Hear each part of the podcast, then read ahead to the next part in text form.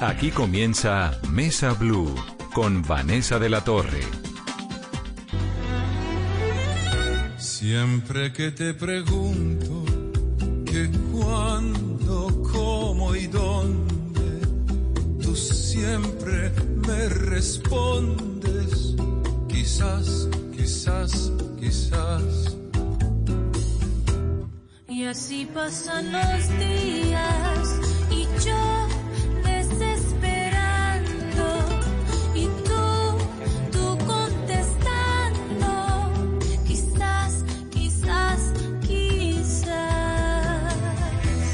Estás perdiendo el tiempo pensando, pensando. Muy buenas noches y bienvenidos a Mesa Blue. Están oyendo ustedes a Andrea Bocelli que está cantando y que además contó hoy al mundo que tuvo coronavirus, que ya superó la enfermedad y que ahora este cantante que tiene 61 años ha decidido, Carolina, donar el plasma de su sangre para un estudio con el cual se está haciendo un tratamiento experimental para pacientes graves de COVID-19. Buenas noches. Y este anuncio lo hizo luego de su salida del hospital de Pisa, donde acudió para pues realizarse esta extracción de sangre. Pues no ha tenido síntomas mm, particulares y solamente un poco de fiebre, lo que prácticamente quiere decir que ya está asintomático y que ya se puede hacer esta prueba experimental con el plasma. El mundo sigue buscando alternativas y tratando de encontrar maneras de dejar atrás el COVID-19. El Instituto Nacional de Salud procesó hoy 10.306 pruebas. Es sin duda el día en el que más pruebas se han hecho. 1.022 casos en el día de hoy con 10.306 pruebas. Ayer fueron 806 casos con 8.058 pruebas. El domingo casi 1.998 casos con 7.488 pruebas. Es decir, se ha ido cumpliendo esto de hacer el mayor número de pruebas posibles. ¿Cuál es eh, el potencial que tiene Colombia de pruebas, Carolina? de mayo ha reportado el Instituto Nacional Hola. de Salud. Vanessa, la capacidad instalada por parte del Instituto Nacional de Salud de muestras a hoy 26 de mayo es de 16.143 pruebas. Es decir, que hoy, Vanessa, estamos a 6.000 pruebas y un poquito más, con 60 laboratorios operando y 40 más que ya se están preparando para conformar toda esta red diagnóstica ampliada para el COVID-19 en Colombia. Pues así están las cosas en el país, mientras en el mundo se trata constantemente de encontrar tratamientos, medicinas experimentales. Vamos a hablar de eso. Antes, la noticia del día, Carolina, que tiene que ver, por supuesto, con el comienzo nuevamente de fútbol en el país. ¿Qué qué es lo que han anunciado? Vanessa, son tres anuncios importantes y que estaba esperando en un país como Colombia, en donde todos los fines de semana y desde el miércoles hay fútbol en el país. Tres anuncios importantes. Regresan los entrenamientos individuales desde el 8 de junio. 20 días después, pues, casi iniciando julio, ya empezarán los entrenamientos grupales luego de hacer todas las pruebas a los jugadores, las pruebas requeridas y definir de qué manera van a hacer y con, bajo qué protocolos. Y en agosto ya estaría previsto, Vanessa, el regreso de la Liga del Fútbol Colombiano. Esto fue primicia en Blog Deportivo. El anuncio lo hizo el ministro del Deporte, Ernesto Lucena. Y obviamente, pues Colombia es un país totalmente futbolero. ¿Está don Javi con nosotros? Hola Vanessa. Don Javi, me encanta. Esto sí, pues es que es ya meterle una luz distinta a la noche de Mesa Blue. Tan divina. ¿Cómo vamos? ¿Bien todos? Sí. Es una, es una super noticia para el fútbol, ¿no? ¿Cómo va a ser eso? Pero no, lo, sabe que no entiendo lo de que van a entrenar solos, ¿no han venido entrenando solos hasta ahora? Pues eh, digamos que no, no se había dado la licencia para los entrenamientos individuales. De pronto los eh, futbolistas en las casas eh, eh, establecerían algún plan de trabajo, pero, pero eh, todo eso de entrenar en las casas no tiene ningún efecto, em- empezando porque eh, no todos tienen la, la, la misma área. Eh, las casas uno vive en apartamentos pequeños, otros en áreas mucho más grandes, entonces no hay un entrenamiento eh, que se pueda mm, establecer como bien dirigido para que empiecen a recuperarse muscularmente los futbolistas. Lo peor que ha podido pasar es la inactividad durante todo este tiempo, porque ellos tienen una huella física y esa huella física eh, exigía cierto mantenimiento que no en todos los casos se ha podido dar. Por eso ahora se habla de entrenamiento individual a partir del 8 para que eh, se puedan eh, tener planes de trabajo específicos, diferenciados, porque todos tienen una masa muscular eh, distinta y unas condiciones diferentes que van desde la edad hasta, hasta la corpulencia, como para que nos entiendan. Entonces, y esos entre- entrenamientos individuales son, pues como su nombre lo indica, cada uno en dónde, o van a abrir las canchas para que puedan ir y turnarse, o cómo es, cuál es como el mecanismo. Pues hay, hay, hay muchas maneras de, de hacerlo. eh, eh, pueden ser en una misma cancha, pero, pero no tienen eh, eh, manera de hacer ningún tipo de trabajo colectivo. Es decir, eh, tomar en, en un espacio a tres, cuatro jugadores, pero a una distancia considerable, haciendo algunos movimientos diseñados por los preparadores físicos y, y ahí van, digamos, soltando muscularmente hasta que ya llegue el- la autorización para hacer un trabajo grupal. Pero lo pueden hacer en, mi- en el mismo escenario, en la misma cancha de entrenamiento, lo pueden hacer por turnos, eh, pero trabajos con un preparador físico que les da una tarea, dice, usted tiene que hacer este, este movimiento, hacer tantos piques, eh, se tiene que mover lateralmente en tantas oportunidades, o si ya tienen más confianza, porque hoy en día el fútbol se trabaja siempre con balón desde, desde el principio del reacondicionamiento físico, entonces puede ser que, que lo pongan a hacer trabajos eh, con balón, con conos y demás implementos que ayudan a, a que el jugador de fútbol vaya tomando la forma. Entonces arrancan los entrenamientos individuales el 8 de junio y supongo que cada club organiza cómo va a ser la logística de sus jugadores, ¿no? Claro, claro. pe- pero esa logística tiene, tiene aparte de, eh, la sabiduría de su preparador físico, eh, tiene que tener también unos protocolos que todavía esos protocolos no, no, no nos los han revelado, que son los que el próximo viernes en una reunión del ministro de Deporte con el presidente de la Federación se van a dar a conocer, porque la Di Mayor, la rama profesional, presentó esos protocolos pero eh, en su mayoría fueron, fueron rechazados. Es decir, se consideró eh, un protocolo muy, muy pobre frente a eh, las metas que tiene el Ministerio de Salud. Entonces, si bien se tomaron de ahí, como bien lo reconoce el ministro, se tomaron al- algunos de los protocolos, eh, también es cierto que la mayoría eh, vienen del ministerio.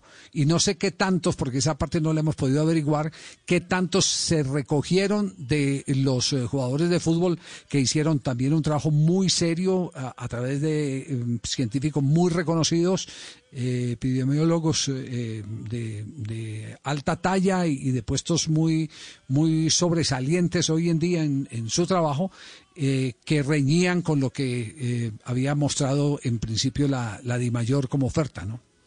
¿Y qué modelos en el mundo se han seguido? Digamos que cómo han ido despertando el fútbol en otros países del mundo. Pues, ¿qué ha, qué ha pasado, eh, Vanessa? El- la primera liga en arrancar ha sido la de Alemania, que hoy tuvo varios partidos. Eh, mm, Alemania, pues, eh, ha sido un, eh, país referente para todo, para todo el mundo. Inglaterra no ha querido arrancar. E inclusive algunos de los jugadores más importantes del fútbol inglés han manifestado que ellos no están en condiciones de asumir el riesgo de llevar el coronavirus a sus casas. Entonces Inglaterra se debate entre ese tema, eh, va a haber una reunión de capitanes, también hay programada una reunión de los dueños de los eh, equipos de fútbol, de los eh, propietarios o presidentes, para establecer cuándo se puede volver. Tebas, el de la Liga Española, ya ha manifestado el regreso en el mes de junio. Italia también está tirando un pulso, pero todavía no, no, no se ha eh, eh, establecido con precisión eh, cómo será el regreso. Entonces, digamos que por ahora el único fútbol que estamos viendo es el de Alemania y mientras Alemania no presente ningún tipo de conflicto, siempre habrá una esperanza de que ese modelo pueda ser eh, copiado y mejorado, si es posible, en otros lugares. La gente aquí se pregunta, porque esa es la pregunta que hay, ¿y por qué Alemania sí, Colombia no? ¿Por qué España sí? Y, y, eh, Colombia no, por una razón fundamental, y es que allá ya pasaron los momentos más críticos de la pandemia. Nosotros eh, estamos viviendo el momento más difícil, sobre todo con vecinos que tienen grandes signos de interrogación, como el caso de Venezuela, y Brasil, que se ha convertido en el país que más muertes está en este momento aportando como consecuencia del coronavirus. Entonces, América Latina va a ser eh, la, la, la zona donde más difícil va a ser recuperar la normalidad del fútbol. Claro, sí, además aquí apenas estábamos pues comentando hace un momento con Carolina, estamos apenas llegando al límite de pruebas. Colombia tiene capacidad para hacer 16 mil pruebas, están haciendo 10 mil en el día de hoy que fue el de más pruebas, que es un número sin duda muy significativo, ahora sí, que le dice a uno, ahora sí de verdad cómo es que está la situación de la pandemia en el país, pero también mil casos al día, eso es muchísimo. En Alemania, pues ya los resultados son distintos.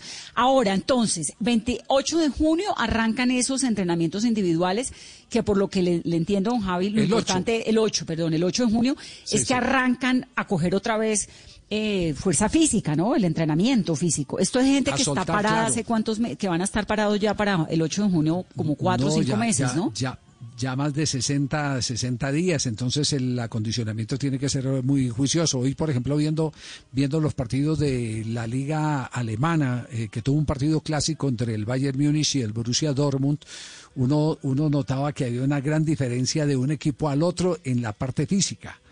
Y, el técnico del Borussia tuvo que hacer cambios muy temprano porque sus jugadores no le no le daban no le daban físicamente. Entonces tuvo que refrescar renovar el equipo y, todo eso eh, tiene por supuesto incidencia en el desarrollo de- del partido pero pero aquí lo más importante es saber eh, qué momentos de fatiga afortunadamente eso ya se mide eh, Vanessa qué momentos de fatiga hay en el jugador de fútbol dentro de la competencia porque todos trabajan con un GPS puesto que le dice al director técnico, hermano, sáquelo ya, porque este se te va a reventar, porque este ya tiene tantas pulsaciones, porque eh, su nivel de cansancio es de tal magnitud y puede sufrir una lesión muscular. Entonces, eh, eh, no todos pueden trabajar al mismo nivel y cada entrenador o preparador físico tiene un, un método distinto. Y hoy el Borussia Dortmund se vio lentísimo frente al Bayern Múnich del segundo tiempo, pero, pero es también porque, porque los métodos de trabajo eh, son diferentes y hay algunos que tienen unas herramientas a las que le hacen más caso que a otro. Ese es el reto para nosotros los comentaristas, eh, cuando decimos cada rato, uy, ¿cómo este, este burro sacó este jugador? Resulta que es que, que es que hay, hay eh, en el satélite hay un montón de información que le llega al que no, al que muchos llaman burro. Eh, y, y- y a través de eso empieza a tomar decisiones. En otras palabras, como alguna vez lo confesó Queiroz, el técnico de la selección Colombia, eh, los técnicos de hoy se están convirtiendo en administradores, gerentes de información para saber en qué condición está un jugador, si lo mantienen o no lo mantienen en el partido. Ah, pero entonces eh, juegan con unos chips que le va enviando toda la información del estado físico al entrenador. Todo, todo, todo eso. ¿Y el claro, chip está en dónde? eso- ¿Como en un reloj o qué? ¿O en un arete? ¿O en Eh, qué? eh, no, no, eso es un eh, GPS que le colocan en la espalda a los jugadores. ¿No ha visto que, que a veces algunos se ven ahí que eh, parecen tener una jorobita Sí, sí, sí. eh, abajito de la nuca? Ese, ese es el, esa es la caja de información. Y, y, y hoy un cuerpo técnico, un cuerpo técnico se sienta eh, el, el técnico y su asistente a- abajo eh, o uno de los asistentes y los otros están en una cabina o en una tribuna recibiendo toda la información que les da que les va mandando eh, el GPS y bajo esa información es donde vienen las decisiones usted sale usted entra eh, eh, por- porque son eh, signos de alarma que, que pueden evitar una lesión de un jugador en determinado momento. Don Javi, hoy la Liga Portuguesa anunció que se pueden utilizar cinco cambios. ¿En Colombia esto también se podría implementar?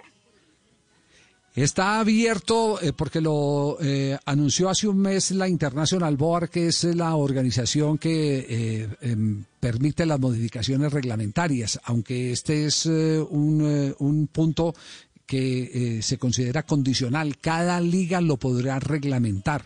Aquí en Colombia todavía no se ha dicho si los van a utilizar porque eh, todavía ni siquiera sabemos cómo se va a reanudar el campeonato, porque si se reanuda en agosto tendremos agosto, septiembre, octubre y noviembre y no podremos hacer un campeonato de la de la extensión que normalmente eh, nosotros eh, utilizábamos. Entonces, entonces lo de los cinco cambios quedará para que se discuta y si evidentemente lo, lo van a aceptar o no lo van a aceptar en la Liga Colombiana.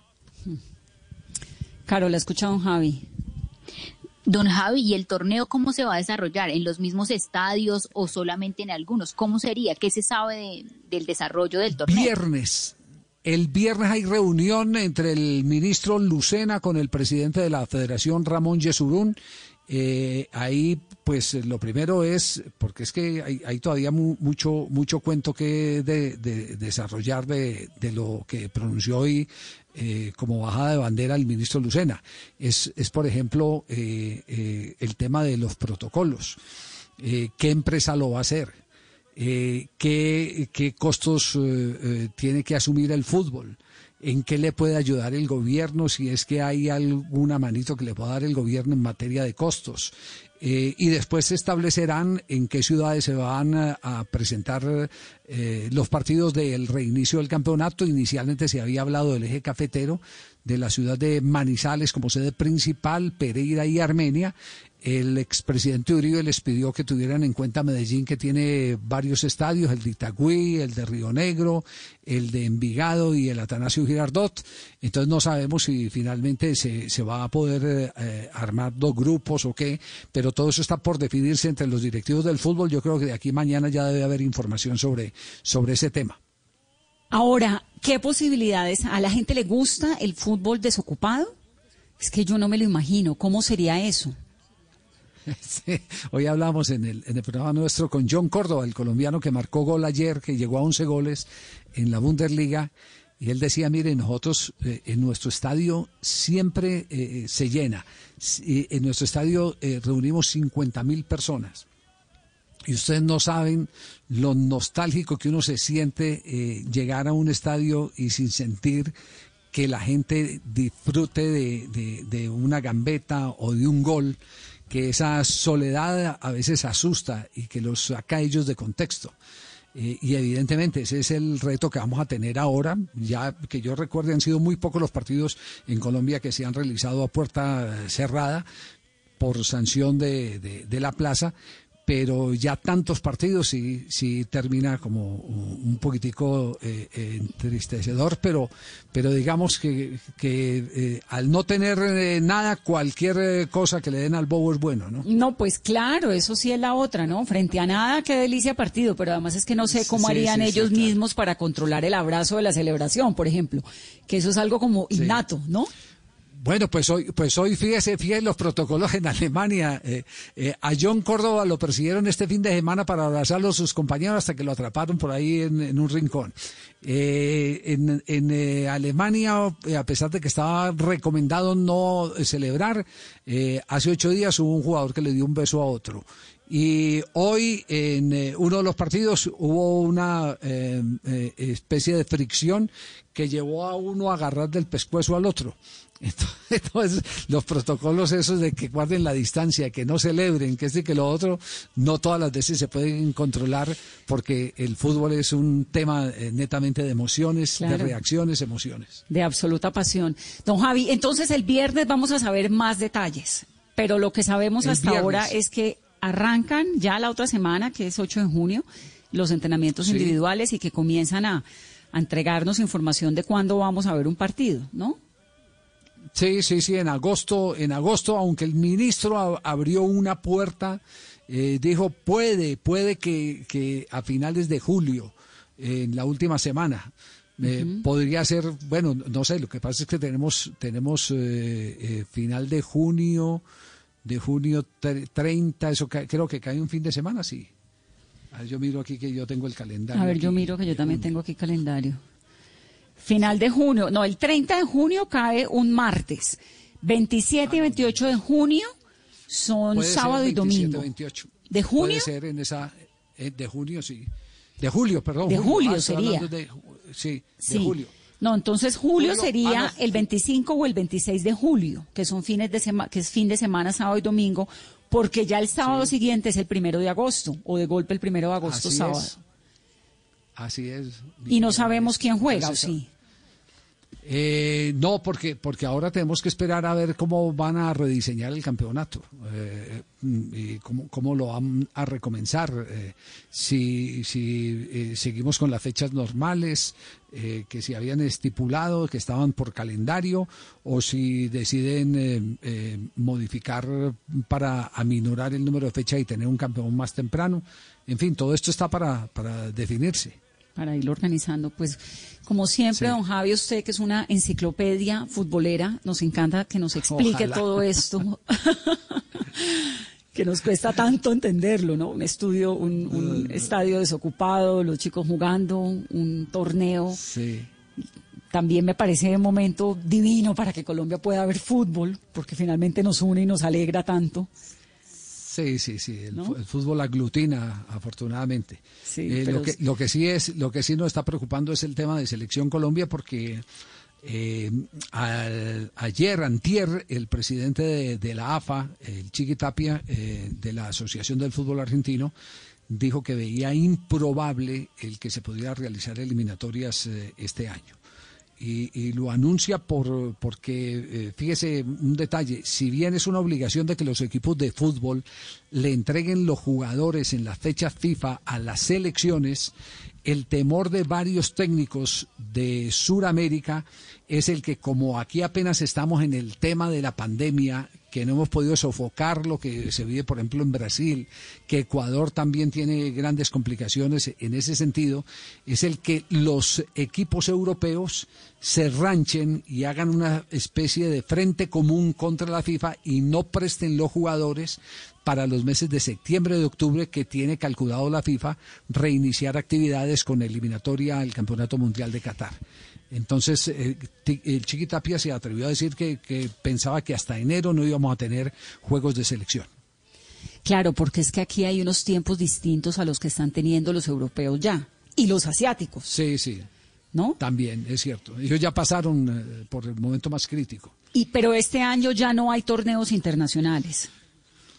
Mm, torneos internacionales, eh, está la Conmebol pendiente de reanudar eh, Copa Libertadores y Copa Suramericana, siguen en ese esfuerzo, pero tienen un grave problema, es Brasil. Claro. El último comunicado de Brasil es el de Corinthians, que es el club tal vez más popular del fútbol brasileño. Eh, se disputan entre Flamengo de Río y Corinthians de Sao Paulo, el mayor aforador de hinchas eh, de Brasil.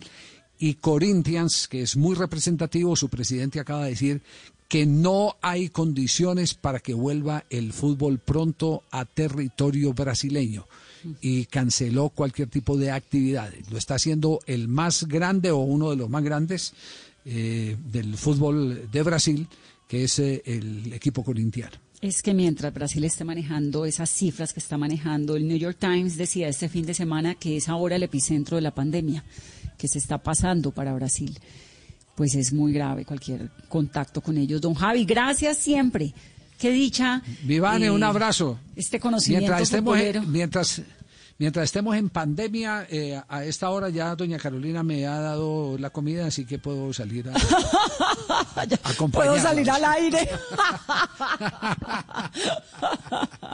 Eso sí, es el, el mayor síntoma de callejería de uno. Yo voy a salir al aire. Sí, oye, es lo único. Salir único. al aire. Sí, sí. Un abrazo muy grande, don Javi. Me encanta oírlo. Chao para todos ahí. Un abrazo a toda la familia, además, a estar chao. cuidándose y que pase este tiempo rápido y nos podamos a- abrazar nuevamente pronto. Se- seguro que sí. Hace, falta, hace falta el volvernos a reír, eh, el volvernos a abrazar, conversar, eh, hablar de los hijos, No, ya no, hablar de la marca de jabón que nos toca para lavar los No, no, platos. no. Es que hablar con tapabocas además me parece aburridísimo. Yo prefiero el teléfono para Sí. eso, pues que tenerlo uno al Así frente, es. ¿no? Durísimo. Un abrazo, Javi. Gracias.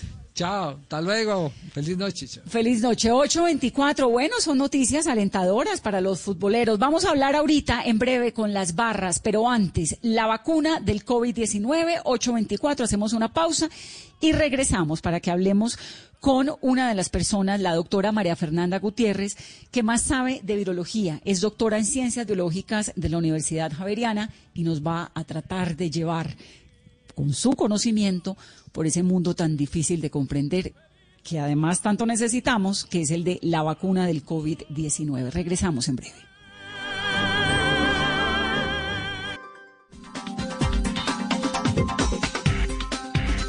Son las 8.29 minutos de la noche. El mundo corre, tiene sus equipos científicos más entrenados como nunca antes en la historia, tratando de encontrarle una solución al COVID-19. La doctora María Fernanda Gutiérrez es experta en virología y es doctora en ciencias biológicas de la Universidad Javeriana. Doctora Gutiérrez, bienvenida a Mesa Blue. Buenas noches, ¿cómo están? Bien, pues aquí todas las noches nos preguntamos y, y, qué sigue y cómo funciona lo de la vacuna, cuándo va a estar. Estaba leyendo hace algunos momentos que Estados Unidos está apostándole a tener vacuna para diciembre, que hay otros que ya comenzaron, que hay, bueno, ¿cuál es su opinión? ¿Para qué, cómo se hace una vacuna? Arranquemos como por ahí, más bien. Bueno, eh, la razón por la cual se demora es exactamente esa, es por la manera como se hace. Eh, la vacuna, para hacer una vacuna hay que pasar varios, varios etapas. Eh, la primera de ellas es eh, conocer el virus y, y, ver en dónde, en dónde crece, es decir, que crezca en células, mirarlo, caracterizar el virus, saber qué virus es, saber cómo es, saber en dónde crece, entender cómo, cómo infecta. Todas esas cosas es lo primero que, que se hace. Una vez eh, ya más o menos se, se, conoce el virus, se busca en el virus que, cuál es el pedazo que induce la producción de anticuerpos. En general, anticuerpos y memoria inmunológica son las dos cosas que necesita el sistema inmune eh, producir fuertemente. Entonces, eso es un pedacito del virus, no es todo el virus. Entonces, buscar ese pedacito. Y lo, una vez tienen ese pedacito ya caracterizado, entonces empiezan a producir, a, a producir el, el, producto inicial. El producto inicial es un producto que se caracterice porque no es patógeno, es decir, no es el virus como tal, eh, pero sí es, eh, pero es, pero re, debe despertar muy bien la respuesta inmunológica. Puede ser solamente el pedacito ese que despierta la respuesta o puede ser todo el virus completo pero muerto o atenuado. Ese es el, el, el final, ahí estamos terminando casi el primero, primera de las etapas. La segunda etapa es ponerlo en células para ver que no sea eh, tóxico, que no mate las células, y luego lo ponen en animales para ver que produzca una respuesta inmunológica, que sí funcione, y eh, que no sea tóxico también, y luego lo empiezan a, a poner en humanos eh, en estudios que ellos conocen, que se que conocen como estudios clínicos y preclínicos, generalmente los clínicos, en donde empiezan a mirar cómo reaccionan las personas. Entonces, primero se lo ponen a un grupo pequeño de personas para ver si da respuesta inmunológica, luego aumentan el número de personas, eh, manteniendo todavía como un grupo de gente promedio, gente eh, que es eh, buena respondedora o que está sana, uh -huh. y luego lo ponen en personas eh, en jóvenes y en mayores. Es decir, ellos tratan de cubrir todas las edades antes de que salga al mercado y después lo ponen en un grupo bastante grande de gente para ver que definitivamente no tenga ningún efecto adverso. Y este proceso se demora 40 años, como en el caso del VIH. o ¿No? pues, como el caso del VIH, todavía la vacuna de VIH no hay. Claro, es que llevamos 40 años. Sí, es que no todos los, los procesos, eh, se, es decir, no todos los virus se han dejado de hacer vacuna. El dengue, por ejemplo, no tenemos vacuna contra el dengue, no tenemos vacuna contra el SIDA. Eh, el cálculo, pues, de, de, este, este es un virus que, pues, su ácido nucleico es RNA, es, es decir, es un virus de los que sí se ha dejado hacer vacuna. Eh, la vacuna, por ejemplo, del sarampión, la vacuna de polio, son de virus que tienen solamente un RNA. Eh, eso le da a uno como esperancitas de que este sí se va a poder hacer vacuna, entonces por eso está trabajando duro para hacer la vacuna. El proceso podría ser muy largo, podría ser de 5, 6, 7 años, inclusive de hasta más, si lo que uno quiere mirar es si la población a largo plazo no tiene efectos eh, secundarios o malos, es decir, que la vacuna no produzca nada a largo plazo. Eso sí. no lo vamos a, a, a, ese, a, ese, a esa etapa no vamos a llegar. Esa etapa ya, se, ya se, se ve cuando la vacuna está funcionando en la población. Claro, entonces, antes de que vayamos a las personas, que es como ya la etapa final, y ahí hay un montón de preguntas sobre cómo escogen a la gente, si se voluntarizan, uh -huh. si eh, les pagan, digamos, todo eso. Quiero otra vez devolverme al primer al segundo paso. El primero es caracterizar el virus, ¿no? Que es cuando Sí, es cogen, conocerlo bien. Entenderlo. El virus no hemos podido saber si es un organismo vivo o muerto o es No, un organismo. ¿No se sabe o sí se sabe? Claro, lo que pasa es que hay dos, hay dos líneas de pensamiento. Unos que dicen que no está vivo porque si no está dentro de la célula no se puede multiplicar. Y otros que dicen, como yo, que dicen que sí está vivo porque eh, se multiplica muy bien aunque esté dentro de la célula. Pero yo digo que uno, eh, yo, yo, yo mi, mi, mi manera de pensar es que cuando fue- usted fue al colegio le enseñaron que vivo era que nacía, crecía, se reproducía y moría. ¿Cierto? Y eso hace el virus. Exactamente, los virus nacen, crecen, se reproducen y mueren divinamente. Ahora, ¿dónde se reproduzcan? Pues eso sí, no, pues esa no fue la parte que nos enseñaron en el colegio. Claro. Pero en principio, yo personalmente creo que sí está vivo, no lo dudo, pero pues hay una línea de pensamiento que dice que no es vivo porque no, no, no necesita una célula para multiplicarse. Pero bueno, ese, esa discusión no está a la venta ahorita. Claro. Eh, ese problema no es. El virus ya lo, ya lo tienen caracterizado, ya saben cómo qué ácido nucleico tiene, ya saben de qué tamaño es, ya saben, eh, tienen sus proteínas. Es más, en- aquí en Colombia ya secuenciaron su genoma. Claro, quiere decir que Medellín, ya está ¿no? muy bien estudiado, sí señora. Sí, entonces, el virus está listo, caracterizado, estudiado, que es saber cómo funciona, qué tiene, de qué está hecho todo esto. Sí. El segundo paso, que fue donde me perdí, es encontrar cuál es la parte del virus que se reproduce en la célula. No, la parte del virus que induce una respuesta inmunológica en la persona a la que infecta. Es Porque decir, no cuál todo es la parte virus del virus que cuando me entra a mi cuerpo, mi cuerpo se altera. No, produce anticuerpos. Ujú. La, la porque hay una, es decir, el mi cuerpo se altera porque el virus entra a mi cuerpo, entra a las células y las rompe. Por eso generalmente se altera. O porque produce una, o porque, es decir, la, manera para producir enfermedad es muy variada. Eh, esa no es la que estamos discutiendo. La que estamos discutiendo es qué pedacito del virus, que normalmente es lo más externo que tiene, es la que eh, despierta la respuesta inmunológica, la que produce anticuerpos que es lo que nosotros necesitamos tener. Nosotros necesitamos para que la vacuna funcione, tenemos que tener muy buenos anticuerpos, los anticuerpos que sean, se llaman neutralizantes, y lo otro que tenemos que tener es que una memoria inmunológica para que esa respuesta nos dure para toda la vida y no nos tengan que vacunar cada rato. Ok. Ahora, el virus lo que hace cuando entra al organismo es qué? ¿Por qué produce esa respuesta inmunológica que es el- que, que le hace daño al cuerpo? Porque lo que porque- entiendo es que el cuerpo por defenderse termina teniendo Sí. pues unas afectaciones, ¿no? Pero es que este virus en particular eh, produce, además de romper unas células eh, que infecta, pero lo que produce unas, es una cascada de, de- eh, una cascada inmunológica muy agresiva que termina agrediendo al cuerpo. Pero esa es la, la manera como mm, produce lesión, que no tiene nada que ver con la manera, con la, con el efecto de la vacuna. La vacuna es otra cosa. Como produce la lesión, que se han dado cuenta, primero pensaban que era un daño a nivel de, de células pulmonares y de células de, de sí, de células de, sistema respiratorio.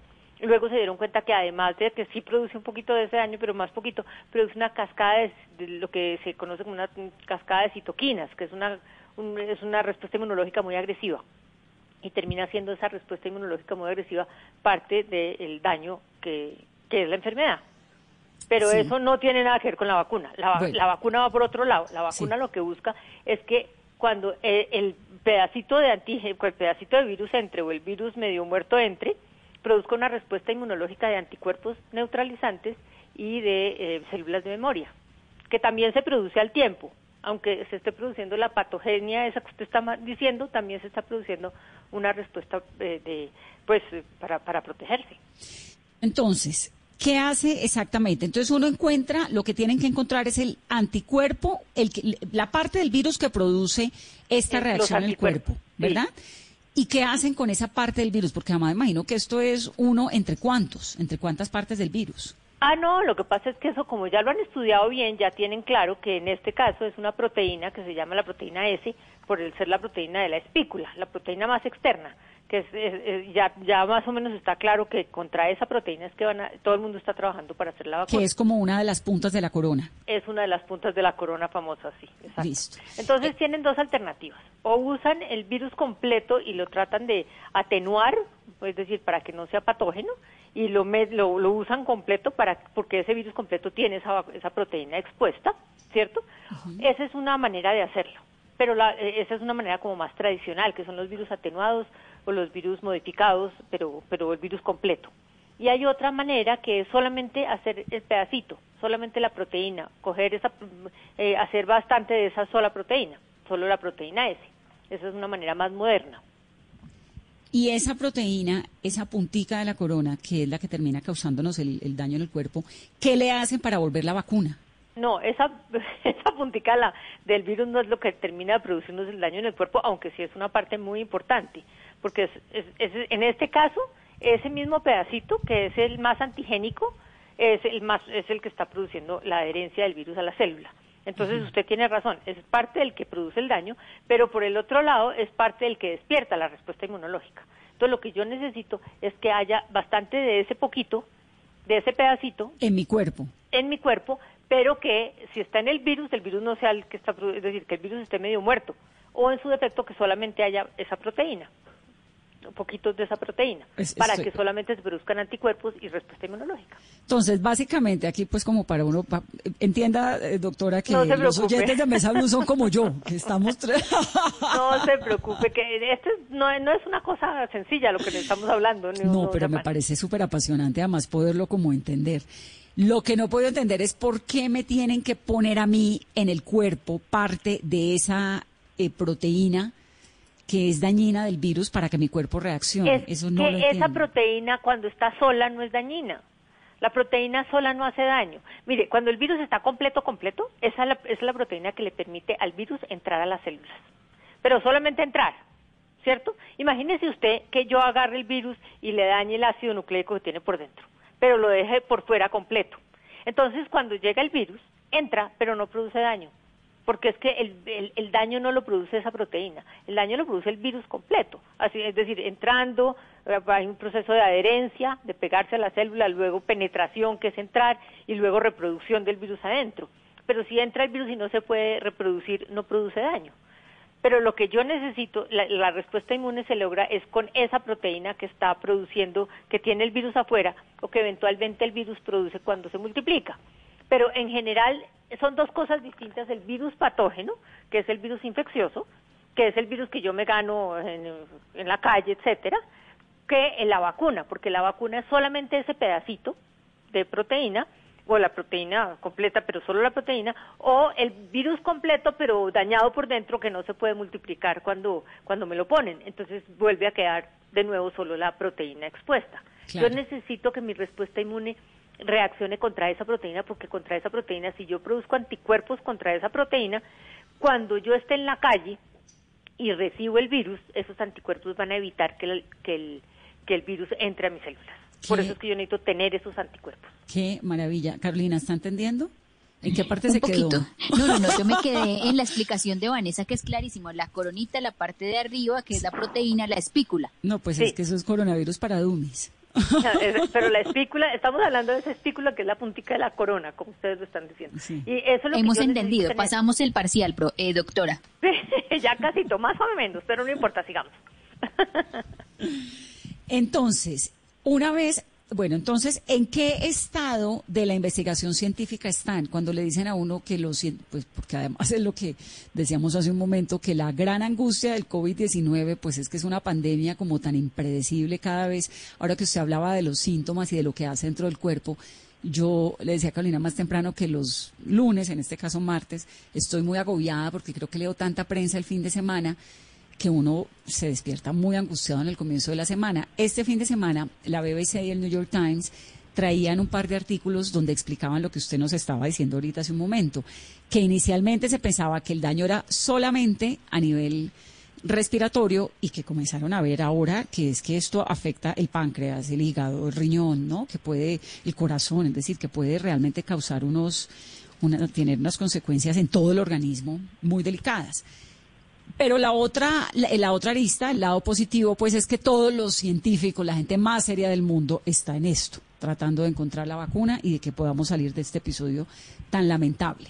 ¿En qué estado de la investigación científica están? ¿Ya caracterizaron el virus? ¿Ya encontraron el, la punta de la corona, como le dicen, Carolina, ¿cómo fue el nombre que le usó? La Espícula. espícula. La espícula. ¿Qué- ¿Ahí en qué van? ¿En qué parte van? Van en todas las etapas, porque hay un montón de grupos haciendo un montón de cosas. Todo el mundo tiene claro que tienen que lograr producir esa proteína eh, como vacuna, ¿cierto? Esa o las proteínas cerquita o bueno, alguna proteína muy clara. Eh, entonces cada uno está en diferentes momentos. De hecho hay unos que arrancaron con, eh, con la historia del SARS anterior. Muchos dijeron, bueno, si este es un SARS, un- es el hermano eh, cercano al SARS de hace 20 años, entonces agarre- empecemos por entender que el virus es igual. Entonces empezaron de una vez, agarraron la espícula, ¿me entiendes? Hubo, no, no alcanzaron a agarrar este propio virus para empezar a caracterizarlo, sino que cogieron experiencias anteriores. Que les haya funcionado o no les ha funcionado es otra discusión. Pero entonces, para ahorrar tiempo, porque esto ha sido una carrera de tiempo, están haciendo varias cosas. Unos agarraron la historia del MERS y del SARS y siguieron de ahí. Otros empezaron a trabajar del virus cero kilómetros, los, los chinos que lo aislaron muy temprano. Eh, y empezaron a trabajar, pero eh, como hay tantas etapas, entonces pues tienen que estar trabajando con varias, yo, yo, yo, yo calculo que están trabajando un poquitico con varias etapas a la vez, entonces están suponiendo esto y bajo ese supuesto trabajan este, cada uno de los pasos para, para lograr tener todas las etapas muy rápido, porque eh, el, el- el proceso podría ser de dos años fácilmente. Si, si no si no se si no tienen errores podría ser de dos años pero necesitan sacarlo en un año entonces cómo pueden hacerlo pues tienen que estar suponiendo que es la espícula y de una vez agarrando la espícula que ya suponen y empezar a producir la espícula de la manera como ellos la quieran producir y de una vez estar empezando a, traba- a trabajar eso en células para ver que no produzca ningún daño sobre la célula. Y seguramente ya están empezando a pensar en ponerla en, animales. Entonces tienen una gama de animales que pues que no son fáciles eh, en principio se sabe que son los monos pero los monos pues no son fáciles de manejar. Entonces eh, empiezan a trabajar con animales más pequeños. Pero todas esas son las etapas que cada una de estas empresas está empresas o centros de investigación está cumpliendo para lograr tener la vacuna con todas las etapas sin saltarse ninguna, pero en tiempos más cortos. En tiempo muy corto. ¿Cuánto tiempo es usualmente el testeo en animales? Eh, eso depende del animal también, porque pues, depende de qué animal es y de cuánto tiempo se demora en responder y en, en- en tener lo que ellos están buscando. Normalmente en, en- lo que necesitan en animales es buscar un animal que se deje infectar por el virus. No todos los animales se dejan infectar. Yo no puedo agarrar cualquier animal e infectarlo y esperar que me produzca infección como en el humano. Entonces tienen que buscar un animal que sea lo más cercano en respuesta y en, y en, y en, eh, que le pase lo más o menos lo, más- lo mismo que el humano y empezar a mirar en, en ese animal si se produce una respuesta inmunológica que valga la pena y si en ese animal no se produce una, una, una lesión y si en ese animal no se produce un efecto tóxico. Entonces eso depende del animal. El animal es clave en el, en el estudio. Y luego si viene ya la parte de los humanos. Y luego viene otra vez la parte de los humanos, empiezan con grupos pequeños. Eh, hace como dos meses eh, ya los chinos estaban diciendo que tenían un grupo de, de humanos en, en, en, en, eh, en primeros estudios, que todo el mundo decía, uy, qué rápido, porque es que no llevábamos ni seis meses. Entonces, pues, pero ya se ha dicho mucho, se ha dicho mucho, ya hay varios grupos que están diciendo que ya están en, en estadios eh, preclínicos y clínicos. Pero esas cosas no son no son tan públicas, ¿no? Eso la gente no los cuenta. Ellos no dicen ya estamos, ya hicimos, ya hicimos. No, eso cada uno tiene su manera de producirlo y va a ganar, eh, aunque aunque traten de no considerarlo como una situación comercial. Es una situación, esto es una guerra comercial gigantesca. Doctora, ¿y cómo escogen esos primeros grupos para las pruebas? Pues eh, generalmente grupos de voluntarios en todos los países del mundo hay. Eh, y simplemente abren, que ellos tienen, se llaman criterios de inclusión. Entonces tienen unos criterios de inclusión. Queremos eh, personas entre los 25 y los 45 años. El primer grupo que generalmente se trabaja es las personas que están en esa edad, que no tienen enfermedades autoinmunes, que no que tienen cierto peso, cierta talla, cierto eh, y, y- y sacan y dicen, mire, queremos eso. eso". A todos- en todos los países hay gente que que se deja, que se eh, que, que se ofrece para eh, para ser eh, para ser voluntario. ¿Ofrecen a cambio de qué? Pues a, a veces a cambio altruista y a veces a cambio les ofrecen, no sé, cualquier, no, no es no es ético eh, venderlo, no es ético Claro. tener- ofrecer plata, eso no es ético. Entonces pues tratan de hacerlo lo más ético eh, posible, pero pues mm, eh, por lo menos sí les ofrecen seguridad y vigilancia y control médico, ¿no? Que también es muy válido. Claro. Le ofrecemos que por el tiempo, por los próximos dos años, lo vamos a cuidar en todas sus situaciones médicas. Eso ya es muy válido. ¿Y qué consecuencias puede tener en el organismo de una persona una vacuna que no funcione? Pues- o simplemente no le pasa nada, o puede tener unas consecuencias Puede, dramáticas. puede ser cualquier cosa. Pero en general, cuando llegan a los humanos, ya llegan muy, muy toreadas, muy, ya han pasado por células, ya se sabe que no producen toxicidad en las células, ya han pasado por animales, ya se sabe que no le producen nada a los animales. Es decir, ya cuando llegan a humanos, aunque sean los primeros estudios, llegan ya con bastante, por lo menos son más, pu- puede que no sean tan buenos y, eh, como vacuna, pero ya se sabe que no son eh, problemáticas. En general, cuando llegan a humanos es porque ya no tienen un efecto claramente tóxico ni claramente ni producen efectos adversos. ¿Usted se voluntarizaría para que le pusieran un testeo de, de vacuna contra el COVID-19? doctora? Yo sí, yo no tendría problema, pero es que yo soy particularmente tranquila. Pero yo sí, además que yo sé que esto no es, eh, es decir, no, no, no están jugando, ¿no? Eh, esto todo esto es muy serio y es muy responsable. Y cuando llegan allá está, la cosa está muy avanzada, muy Claro. avanzada. No es, eh, eh, no es un, sí, yo sí creo que es una competencia muy agresiva en este momento. Si uno mirara eh, cómo es la competencia a nivel de, de eso de competencia, es una competencia agresiva, pero no es una competencia irresponsable hay, hay mucha hay mucha plata hay mucho estudio hay muchas eh, pruebas y muchos eh, soportes científicos que le dan a uno una seguridad importante es, lo mismo pues es decir eh, muchas las, las vacunas nuevas se ponen y no sabemos nunca a 10 años qué va a pasar Ahorita estamos, por ejemplo, terminando de hacer los estudios de, de, de rotavirus, de la vacuna que salió hace como 10 años contra el rotavirus. Eh, y ya se está viendo pues que a 10 años no produce ningún efecto, pero pues mal que bien, estas vacunas pasaron muchas etapas muy importantes y se empezaron a producir, pero nunca pasaron 10 años de estudio. Claro, claro. Doctora, ¿y quién responde, por ejemplo, si a uno en ese experimento le pasa algo? Dios no lo quiera, uno se muera. Pues eso es parte, pero es que ahí hay unos acuerdos, ¿no? Cuando, cuando uno es voluntario, uno tiene unos acuerdos y uno firma un documento, un consentimiento informado que dice que él está consciente que puede tener todos esos riesgos. Eso, eso son todos los consentimientos informados son eso, son eh, una explicación clara. Uno lo está haciendo voluntario, uno eh, sabe que puede estar eh, sujeto a cierto riesgo y entonces eh, pues está ahí firmando un consentimiento informado. Los consentimientos, es decir, los aspectos éticos detrás de las vacunas son una de las eh, situaciones más serias que hay en la ciencia la ciencia se cuida muchísimo cuando se cuida mucho con los animales, pero con los humanos se cuida muchísimo más. Entonces, ¿Por qué nunca se entera? ¿Por qué nunca se entera de que están pidiendo voluntarios para una vacuna? De nada.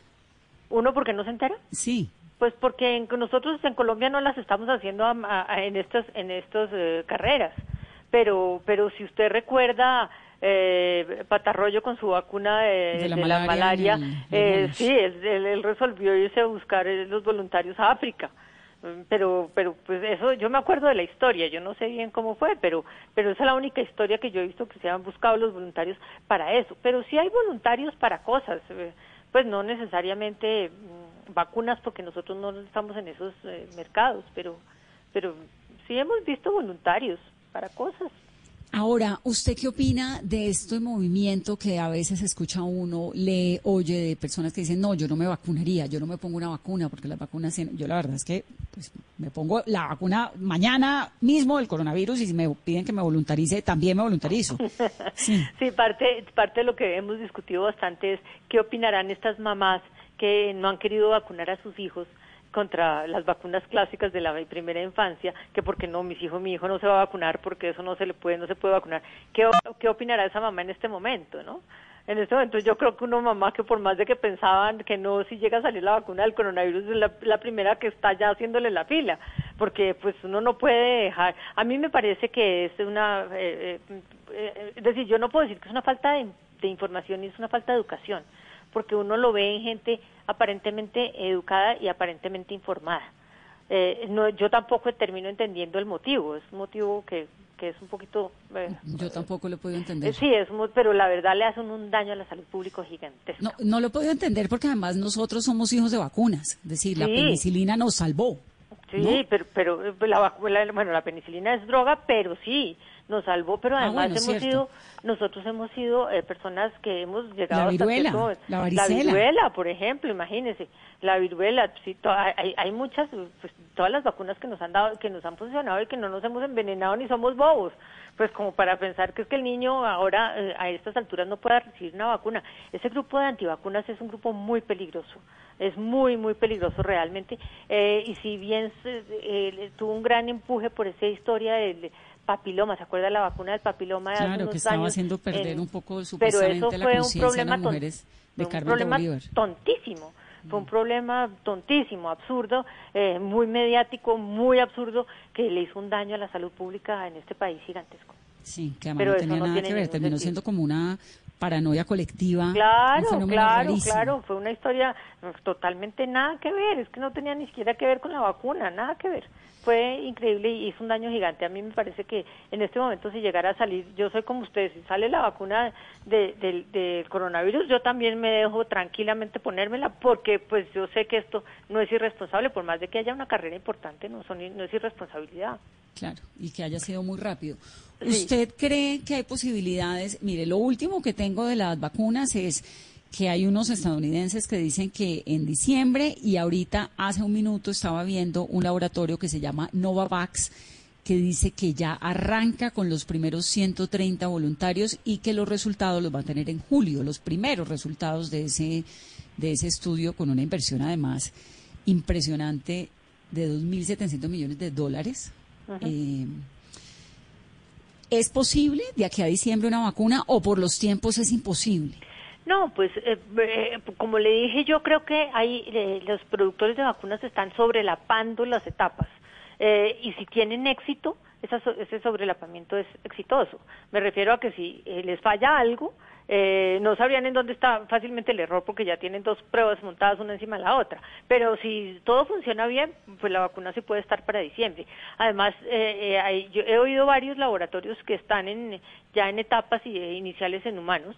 Eh, esas etapas en humanos, primero es un grupo pequeño, la primera, el primer estudio es un grupo pequeño, 130, 150, luego pasan a dos miles, a, a miles, y ya ahí después de eso se supone que es vendible. Entonces, en principio, eh, si les va bien de aquí a junio, julio, que saquen, sí, no puede ser antes de julio porque la respuesta inmunológica que tienen que verla tienen, se demora por lo menos 30, 40 días. Es decir, antes de 30, 40 días pues no tienen una, una respuesta inmunológica por más de que le apuren, porque eso sí el organismo no se apura más, porque el- la fábrica tenga pan. Entonces, eh, yo calcularía para julio, eh, si es cierto que están empezando ahorita, para finales de julio tienen que tener la primer, el primer estudio preclínico y luego eh, tendrían que entrar al segundo, que es con un gran grupo y eso les tomaría otros tres o cuatro meses. Entonces, para diciembre. El- pero el problema, una vez salga la vacuna, viene otro problema, que es muy importante, cómo- y es la capacidad de producirla para el mundo entero. Claro. Porque una de las cosas que es importante es que la vacuna tiene que ser, que ser para todos y tiene que ser suficientemente económica para que la podamos tener todos. Es decir, en cantidad, en, en calidad y en capacidad de adquisición. Y eso es una eso es un reto gigantesco para estas, porque una cosa es producirla y otra cosa es producirla en masa para todo el mundo. Eso ¿qué les va a tomar tiempo. ¿Qué pasa, doctora, si de golpe los franceses logran hacer su vacuna y la patentan solamente, franceses digo porque se me ocurre, pero solamente ese laboratorio tiene la vacuna? ¿O qué pasa si en algún momento hay un laboratorio chino, hay un laboratorio francés, un estadounidense y un inglés al mismo tiempo que tienen lista preparada la vacuna? ¿No es posible cuatro patentes o todo el mundo se pone la misma vacuna? mismo No, no, no, en el mundo puede haber varias vacunas simultáneamente. De hecho, con el rotavirus teníamos dos, y cuando arrancamos teníamos tres vacunas que caminaban simultáneas, y unos países tenían unas y otros países tenían otras. Entonces puede haber- pueden salir varias vacunas eh, y pueden salir simultáneamente sin tener un problema muy grande con respecto a, a- a que existan. Ahora, la siguiente discusión es si todas son igual de buenas. ¿no? Eh, Eso no lo no lo sabríamos. Eso no eso eso sí va a ser más difícil porque una cosa es tener una vacuna buena y la otra cosa es comparar una vacuna con otra que también dice ser buena. ¿Y Eso cuál lo vamos compra el gobierno? Porque claro, cuál eso va a comprar el el gobierno. gobierno para que le dé eh, a su población. Eh, es que todas esas cosas me parece que es otro momento, pero además, ¿quién es capaz de producir vacuna para todo el mundo? No, no, no. Esa es una discusión gigantesca, porque tener, tener la vacuna es una cosa, pero producirla en esta escala es dificilísimo. y para todo el mundo y que salga barata es dificilísimo y que nos llegue a todos es dificilísimo. Dificilísimo. A todo. todos me estoy refiriendo de verdad a todos, no a los no a los ricos ni a los pobres, a todos. No, no, es que eh, como la pandemia nos está dando a todos por igual. Sí, por eso, pues eso no es, no es ser- entonces la vacuna tiene que ser igual. Es que los retos son muy difíciles, son muchos y son cada cada momento es un reto a cual peor de difícil al anterior, ¿no? Porque no crea hacer la vacuna pasar de lograr que entre a células y después lograr que no produzca nada en células y después pasarla a animales. El problema con los animales es complicado porque necesitan unos ratones especiales que tengan el receptor que tiene el humano. Es, es que pues científicamente son unas cosas muy complicadas, pero si se logran eh, son muy importantes. Eh, si no se logran retrasan el proceso. Pues afortunadamente tenemos científicos y gente que nos llena de esperanza como usted, doctora, y que además tiene paciencia para explicarnos estas cosas tan minuciosas. Yo no sé si entendió, la, si entendieron, la verdad. Yo entendí, yo espero que los oyentes hayan entendido un porcentaje. Pero que- la verdad es una es una de las cosas más bonitas que uno estudia en inmunología. Cuando estudia inmunología y cuando estudia virología, entender cómo funcionan las vacunas y por qué se hacen como se hacen es bien chévere, es bien Es- chévere. Pero Uy, claro no, que no. cuando uno le toca vivirlo como ahorita, se la sufre. pero además es un tema apasionante que toca, pues nos tocó en esta época, en- tratemos de entender un poquito en qué consiste. Muchas gracias, doctora. Bueno. Es María Fernanda Gutiérrez. Gracias por estar aquí con nosotros en Mesa Blue. Que estén muy bien. Hasta luego. 8.59, nos vamos, pero antes, oigan esto, es Gabo. Gabriel García Márquez, grabando el 7 de septiembre de 1977, día en que se firma el Tratado del Canal de Panamá, para la Biblioteca del Congreso de Washington, D.C. Es el final del otoño del patriarca. Había sabido desde sus ori- había sabido desde sus orígenes que lo engañaban para complacerlo, que le cobraban por adularlo, que reclutaban por la fuerza de las armas a las muchedumbres concentradas a su paso con gritos de júbilo y letreros venales de vida eterna al magnífico que es más antiguo que su edad. Pero aprendió a vivir con esas y con todas las miserias de la gloria ¿Qué tal esta belleza de voces, Gabriel García Márquez? Mañana a las 6 de la tarde, la Embajada de Colombia en Washington está invitando a un evento que se llama Grandes Voces de la Literatura Colombiana. Así como Gabo, van a poder escuchar a Germán Arciniegas, a Juan Lozano y Lozano, leyendo ellos mismos sus obras con comentarios de Juan Esteban Constaín, de Juan Lozano y de Catalina Gómez, que es experta de la Biblioteca del Congreso de Estados Unidos, porque es que estas son voces de ellos que entregaron a la biblioteca del Congreso estadounidense. Hay un segmento que llama Literatura Colombiana y ahí aparecen esos archivos de grandes de la literatura nuestra. Y está Gabo, por supuesto. Así que pongamos, Caro, el link en, nuestra, en nuestras redes para que el que quiera pegarse se pegue. La página también está en la, en la, la información, también está en la página de la Embajada de Colombia en Washington y es muy bonito porque puede uno escuchar, así como a Gabo, a Germán Arciniegas y a Juan Lozano y Lozano. 9 y 1, Caro, ¿se pone la vacuna? Me no, pongo la la vacu- vacuna. ¿Se pone la vacuna? No, esa no es ni pregunta. ¿Se presta como voluntaria? Voluntaria, Vanessa. ¿Se Me voy de voluntaria. Sí. Yo también. Eso sí, pues toca confiar profundamente en la ciencia, tocar profundamente creer en que vamos a tener una vacuna, yo creo y espero, por todo lo que he visto, que de aquí a diciembre, que el año nuevo lo podremos celebrar abrazándonos. Ojalá. Que, y, o que ese sea el regalo de Navidad, Vanessa, para el mundo. Es que yo creo que por ahí va la cosa. Yo me niego a creer que los chinos vayan a no poder tener otro año nuevo chino como el que tuvieron que cancelar esta vez. Me niego a creer que no nos vamos a poder dar un abrazo de año nuevo y ojalá que ese sea nuestro regalo. De una vez pidámoselo todos al niño Dios. Nueve, dos minutos. Que tengan una muy feliz noche, feliz comienzo de semana. Esto es Mesa Blue.